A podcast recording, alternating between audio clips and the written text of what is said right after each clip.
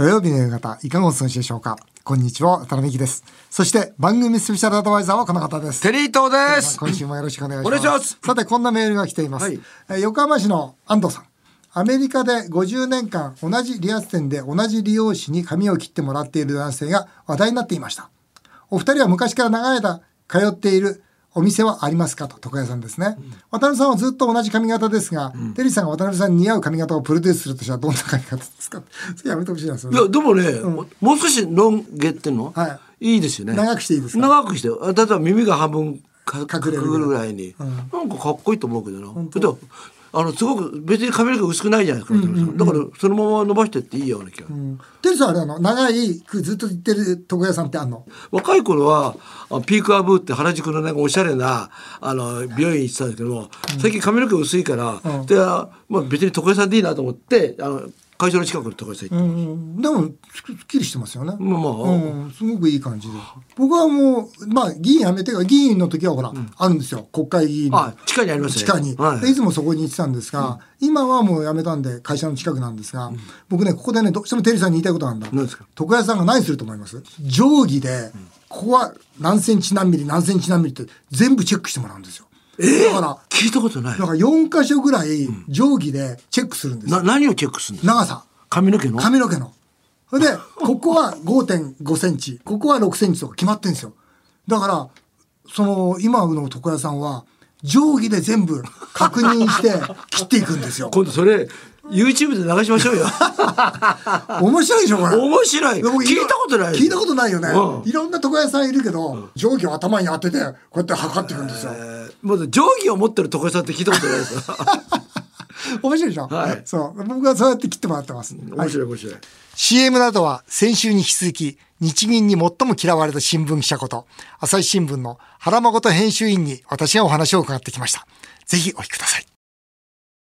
日本放送渡辺美希5年後の夢を語ろう。先週に引き続きゲストは朝日新聞編集員の原誠さんです。よろしくお願いいたします。よろしくお願いします。えー原さんが先月出版されたアベノミクスは何を殺したかという本の中で一番過激に発言をしておりますのが伝説のディーラーで、えー元参議院議員の藤巻武さんです。えー私と藤巻さんは参議院時代の同期で、えー意見はほぼ一緒であります。この番組にも準レギュラーとしてよく出演をしていただいておりまして、えーミスター財政破綻というあだ名もついております。えー今日は電話つながっております。藤巻さん、もしもし？あ、こんにちは。はい、よろしくお願いいたします。よろしくお願いいたします。あの、スタジオにですね、朝日新聞の原さんが来てくださってるんですよ。はいはい。はいあの、本題に入る前にですね、はいうん、原さんってどんな新聞記者ですか？異次元の量的緩和を始めた時からですね、えー大反対をしていた数少ないえー新聞記者の方で、はいえーそれであの黒田日銀総裁に一番嫌われていた記者の方だと思うんですよね。はいはいはい あの鋭い質問をされてね、はいそういうことで嫌われてたと思うんですけど、これは私はもうあの大勲章ものだと思ってますけども、そういう記者の方です。でそういうとこ似てんじゃないですか。黒田日銀総裁に一番嫌われてた議員藤巻さんじゃないですか。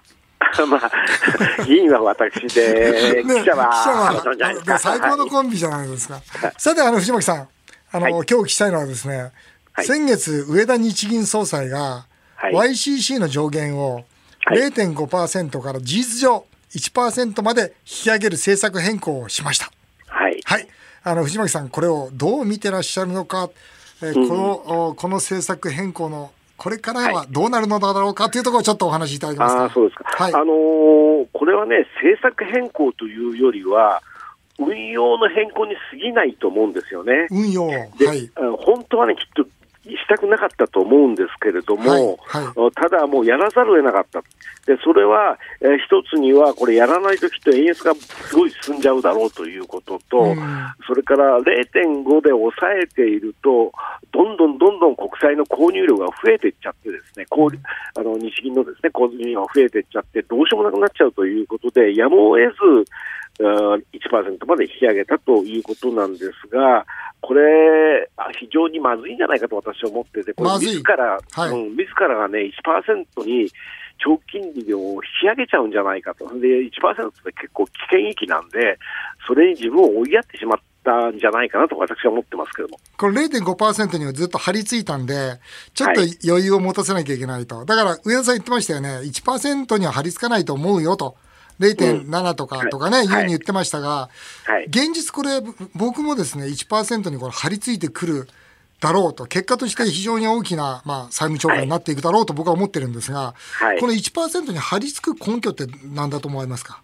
金融理論で言うとね、その金利のっていうのはメモ金利っていうわけですけれども、これは実質金利プラスインフレ期待率プラスはい。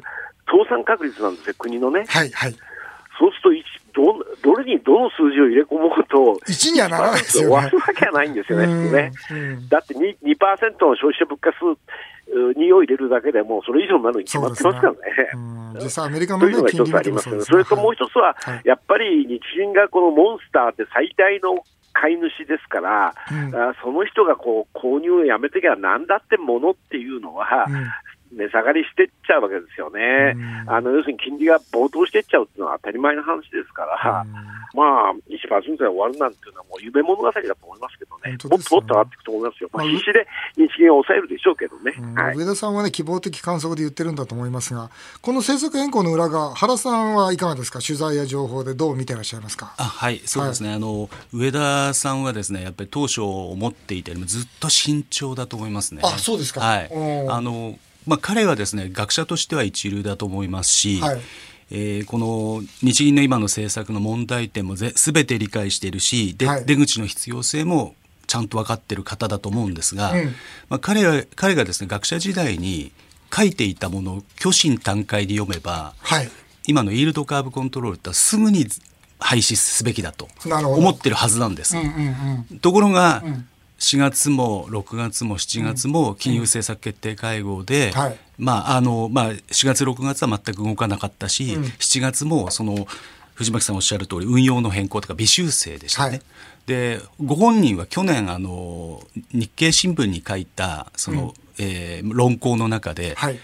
あのイールドカーブコントロールは微修正に向かないって自分で書いてるんです。はいはいだから自分でやっちゃいけないということを今回やったんですよね。うんでそれはですね私は、うん、なぜですか？あのまあ本ご本人が多少慎重になってるのとややっぱり周りにいる日銀官僚がはい。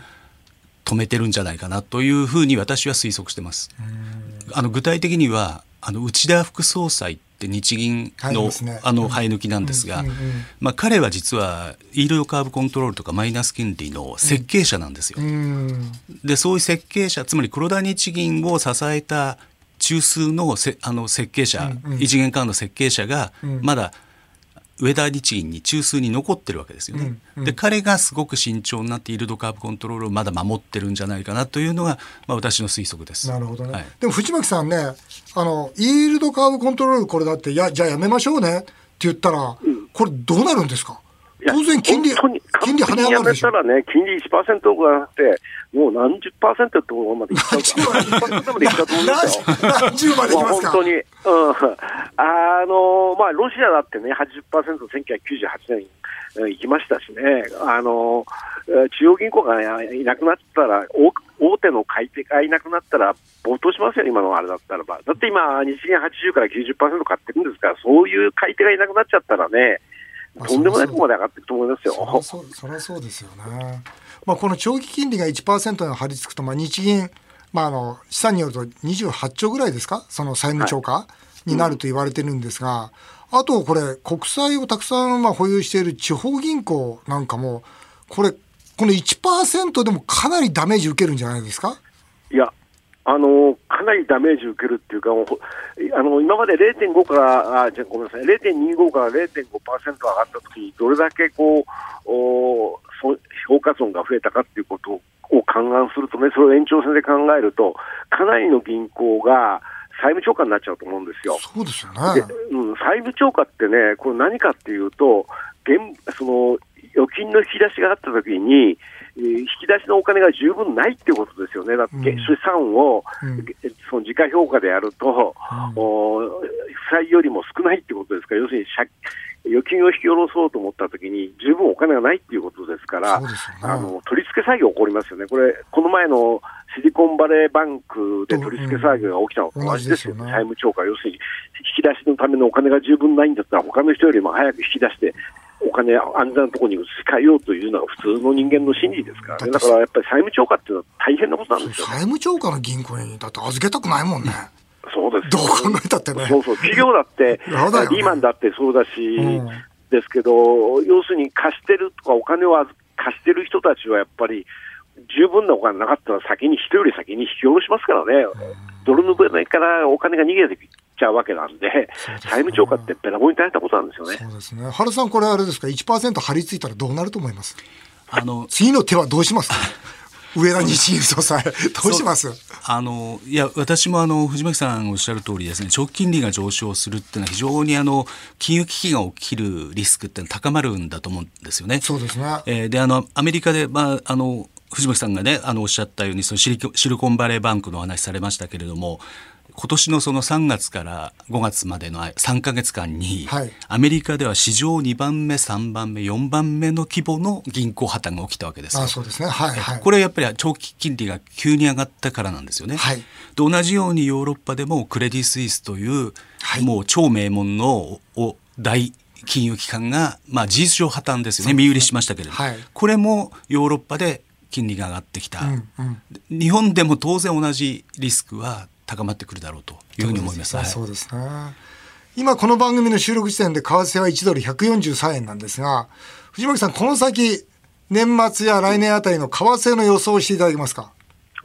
まあ、これはあの難しいんですけど、まあ、はい少なくともあの150円ぐらいは確実にいくと思うんですよ。うん。ちょっと長い目で見ると400円、500円からもう天文学的な数字1ドルも 何千万円、何億円っていうなると思ってるんですけど、はいそれがいつ起こるかっていうのはね、これ分かんないんですけど、その例えば天文学的数字に行くっていうのは一晩で行っちゃうんですよね。でうん私が今一番あ注目してるっていうか、一番怖がってるのは、外国銀行がはい。日銀当座預金を閉鎖して撤退しちゃうっていうことなんですけど、はい。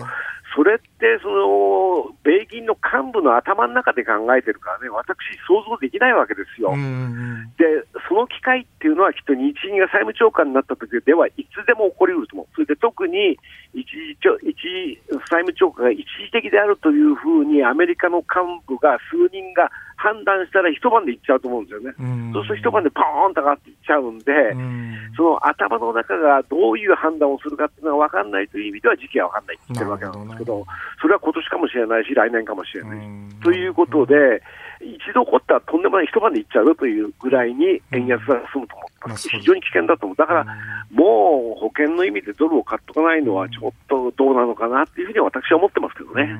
原さんいかがですか？為替の見通し。為替はですね、当てたエコノミストはなかなか見たことがないので、私があの予想するのはなんか僭越な感じがするんですけど、私もでもやっぱりあの円150円超える円安ってのは起きてもおかしくないなと思いますし、あのやっぱ潜在的にはあのすごく円が急激に安くなるリスクって常に抱えてるんだと思いますね。日銀はすごく怖がってるんですよね、この円円が安くなることを。だから介介入、為替介入入るじゃないですか。はい。また140何円になってくると、また入ってくるんじゃないですかね。キリはないですよ、当然。そうですね。はいあのまあこれはあの為替介入の判断っていうのはあの日銀というよりもあの財務省の財財務省務官、財務官というのがやってますけれども、はいまああのその財務官を中心とする財その財務省の、えー為替を見ている人たちは当局はうん非常にやっぱ恐れてますね。そうあですよねのえあの潜在的には円暴落っていうリスクがあり得ると思ったから、まあ去年もものすごい何兆円という規模の介入入入りました。あれはあの逆にまあなんていうんですか潜在的なリスクに対する恐怖の表れだと思いますね。うんそうですよね。はいでも藤巻さん、それは介入するとあれでしょ？日本が持っているドル使わなきゃいけないんで、最悪なんですよね。ドル介入っていうのは限界がありますよね。そうですよね。手持ちの無理しかでできないしね。そうそう、外貨準備以外以下あ以下じゃないとできませんからね、ここは大変ですし、まあこれ、もし最後やったら、最後のドル買いチャンスじゃないですか。最後のドル買いですか？いや、結構ね、ドル買い損なってる人とか、外国人でちょっと誤解してて、うん円を買っちゃってる人が、うんあの介入があった時に、うんあのポジション解消しようとか思ってる人が多いんじゃないかと思ってるんですよね。ねだから、うんそれをやっぱり財務省も怖がってんじゃないですかね、そういうきっかけになっちゃうの。藤巻さん、はい。あの、番組ホームページでまた、あの、リスター財政破綻にですね、質問が来ておりますので、よろしくお願いします。はいいきます。了解ですえー品川区の綾野さんです。アメリカの金利の引き上げはあと1回程度だろうと言われております。今後アメリカ経済が失速してきたら、アメリカの金利は引き下げられ、日米金利差は縮まり、円高になると解説するエコノミストが多くいます。円高の心配はしなくていいですかというね、その、聞かなくてもいいようなことを聞いておりますが、はい、どうぞ。藤巻さん。あのー私はね、アメリカ、金利下げっていうより、まだ上げるんじゃないかと思ってるんですね、本質。っていうのはね、やっぱり今回のインフレって何が起こったかっていうと、お金をジャブジャブに巻きすぎたせいだと思ってるんですよ。はい。供給とかそちらの方の問題じゃなくて、お金をばらまきすぎた、はい。要するにアメリカって1980年にお金をばらまきすぎたんで、金利じゃどうしてもインフレを抑えられないということで、はい。お金の回収に走ったんですけども、はい。私はきっとそれと同じようなことがあってね、そういう意味で言うと、直近ではかなり上に上がっていっちゃうと思ってるんですよね。うん。だからそういう意味で言うと、そのおその金利を下げるということ自身がね、うん。そうあのエコノミストたちが甘あの甘すぎるんじゃないかなというのが、一つはお思ってることですね。それと、円高は確かにね、可能性、それはマーケットですから、可能性はありますよ、確かに。うんでも可能性はあるんですけども、それ、円安になった時の衝撃というか、これはとんでもないことになるわけで、うん。円高になっても、まあ、せいぜいちょっとだけ円高になるかな、ぐらいなもんで、130円とかねえーもう、あの、うん。別には、かえって、まあ、日本も大丈夫だし、よかったということになりますけど、円安が進んでいくと、うん。インフレを制御できない日銀がなんだってことになって、本当に日銀の存亡に関わると私は思ってますので、円の、本当になんていうかな、紙くず化につながっちゃうと思うんで、うん。これ、円安が進むってことはとんでもないリスクだと思うんですよ。だからリスクをと、こうとどちらが大きいリスクかっていうと、とあの円安になるリスクがよっぽど怖いんでね、そういうことを考えて、やっぱり私はやっぱりドルを買っておくのがいいのかなと思ってますけどね、保険の意味でドル買えっていつも言ってるのはそういうところにあるんですけどね。はい。えー中野区の個人投資家の倉間さんです。渡辺さんや藤巻さんはアメリカ株や日本株の先行きをどう見ていますか ?5 年以内に大暴落はありえますか？ということで。どうですか？はい、あの私はね、今、まだまだアメリカの株上がる可能性はあると思ってるんですよ。今、おアメリカまだお金ジャブジャブなんで。やっぱり景気いいですよねやっぱりねただ、そうは言いながら、私はもう株は今、日本の株もアメリカの株も買いも売りもしてないんです。なぜかというと、上がるとは思いますけど、大暴落がいつかっていうのはちょっと読めないんで、怖いから、うん私自身は株には売りも買いもしていないということです、ね。なるほど。えー江戸川区の重尾さんです、えー国の税収も過去最高だし、飲食観光業も盛り上がっていますと。こういう時でも X では来るもんですか？毎日ハイパーインフレが起きたら何年間ぐらいで収まるんですか？という藤巻さんに対する質問です。どうぞ。あのーまず税収しあのし史上最高と言っても、過去最高と言いましてもね、はい。歳出がめちゃくちゃに多いわけですから、多少の増収ではね、あんまり影響ないですね。どうしようもないんですよね、うんそれが一つと。うんうんそれから、まあ、確かに飲食とかあの観光業盛り上がってたとしてもですね、うん。X デーっていうのは日銀の財務内容の方から来ちゃうんですよね。うんうん。いくらその経済が良くても、中央銀行のが債務超過になったらば、もう円はボロボロになりますので、えーその辺はちょっと普通の経済状況と、今まで蓄積した日銀の財務内容の悪化とはね、別に考えておかなきゃい。けないすね。すなわち、インフレとかデフレっていうのは、物の需給で決まるんですけども、はい。ハイパーインフレ、すなわち X デーの到来っていうのは、それとはちょっと関係なくて、日銀の財務がまともかどうかで決まっちゃうんですけど、い、くら景気が多少良くてもね、はい。あの日銀の財務がボロボロになっちゃう、債務超過になると、いっぺんに崩れますんで、あのやっぱり突然来るということで、警戒しておいた方がいいだろうというふうに思ってますけど。はい。これ何年間ぐらいで収まるもんですか？えー、と私はね、大体4年か5年ぐらい、まあ、4 5収まるっ年ですかても、新しい中央銀行作らないと収まらないと思ってますけど、うんうんあの新しい中央銀行を作れば4年ぐらいか5年ぐらいで収まると思ってますけど。なるほどね。原さんいかがですか？あの私はハイパーインフレは45年で収まったとしても日本経済が本当立ち直れるのかなっていう感じがしますね。今度ショックがあったら。そうですね。あの敗戦の時って日本人の平均年齢って20代だったんですよ、20歳代だったんです、そうですね。今もう50歳近いわけですよ。そうですね。そこういう高齢化した国がうん。財政破綻した後に本当に立ち直れるんだろうかと考えるとちょっと心配です。うん。僕も原さんの本読んで実はそこ一番引っかかったんですよ。藤巻さんと同じで僕日本人って頑張るし賢いしきっともう一度素敵な日本みんなで第二次世界大戦の後のように作っていくんじゃなかろうかっていう期待はしてたんですが原さんの本読んで平均年齢があってあそうだ。あの第二次世界大戦の後の日本とは状況が全く違うと。そうするとエネルギーも全然違うわけですよね。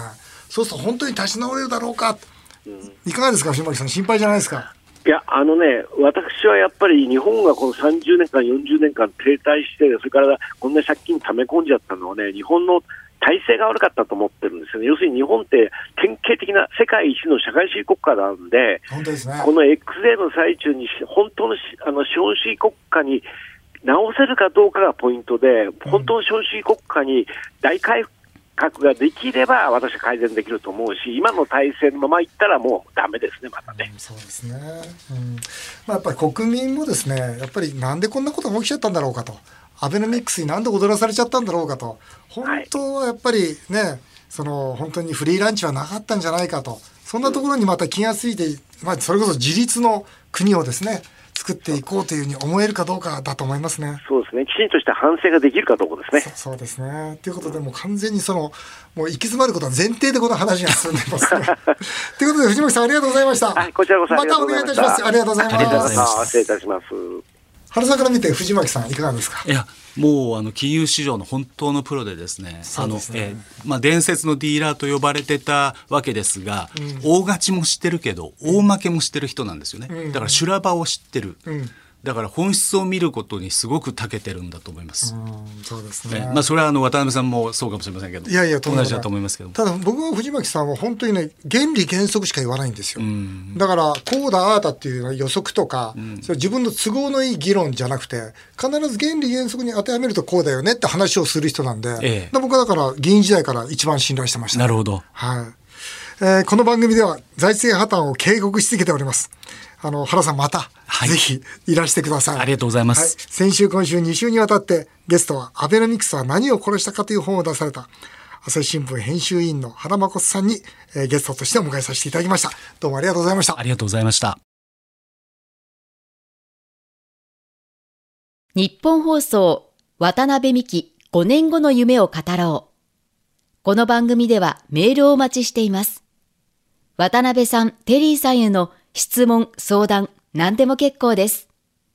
メールアドレスは、夢5アットマーク 1242.com 夢5アットマーク 1242.com この番組では放送終了後、ポッドキャストからでも番組をお聞きいただけます。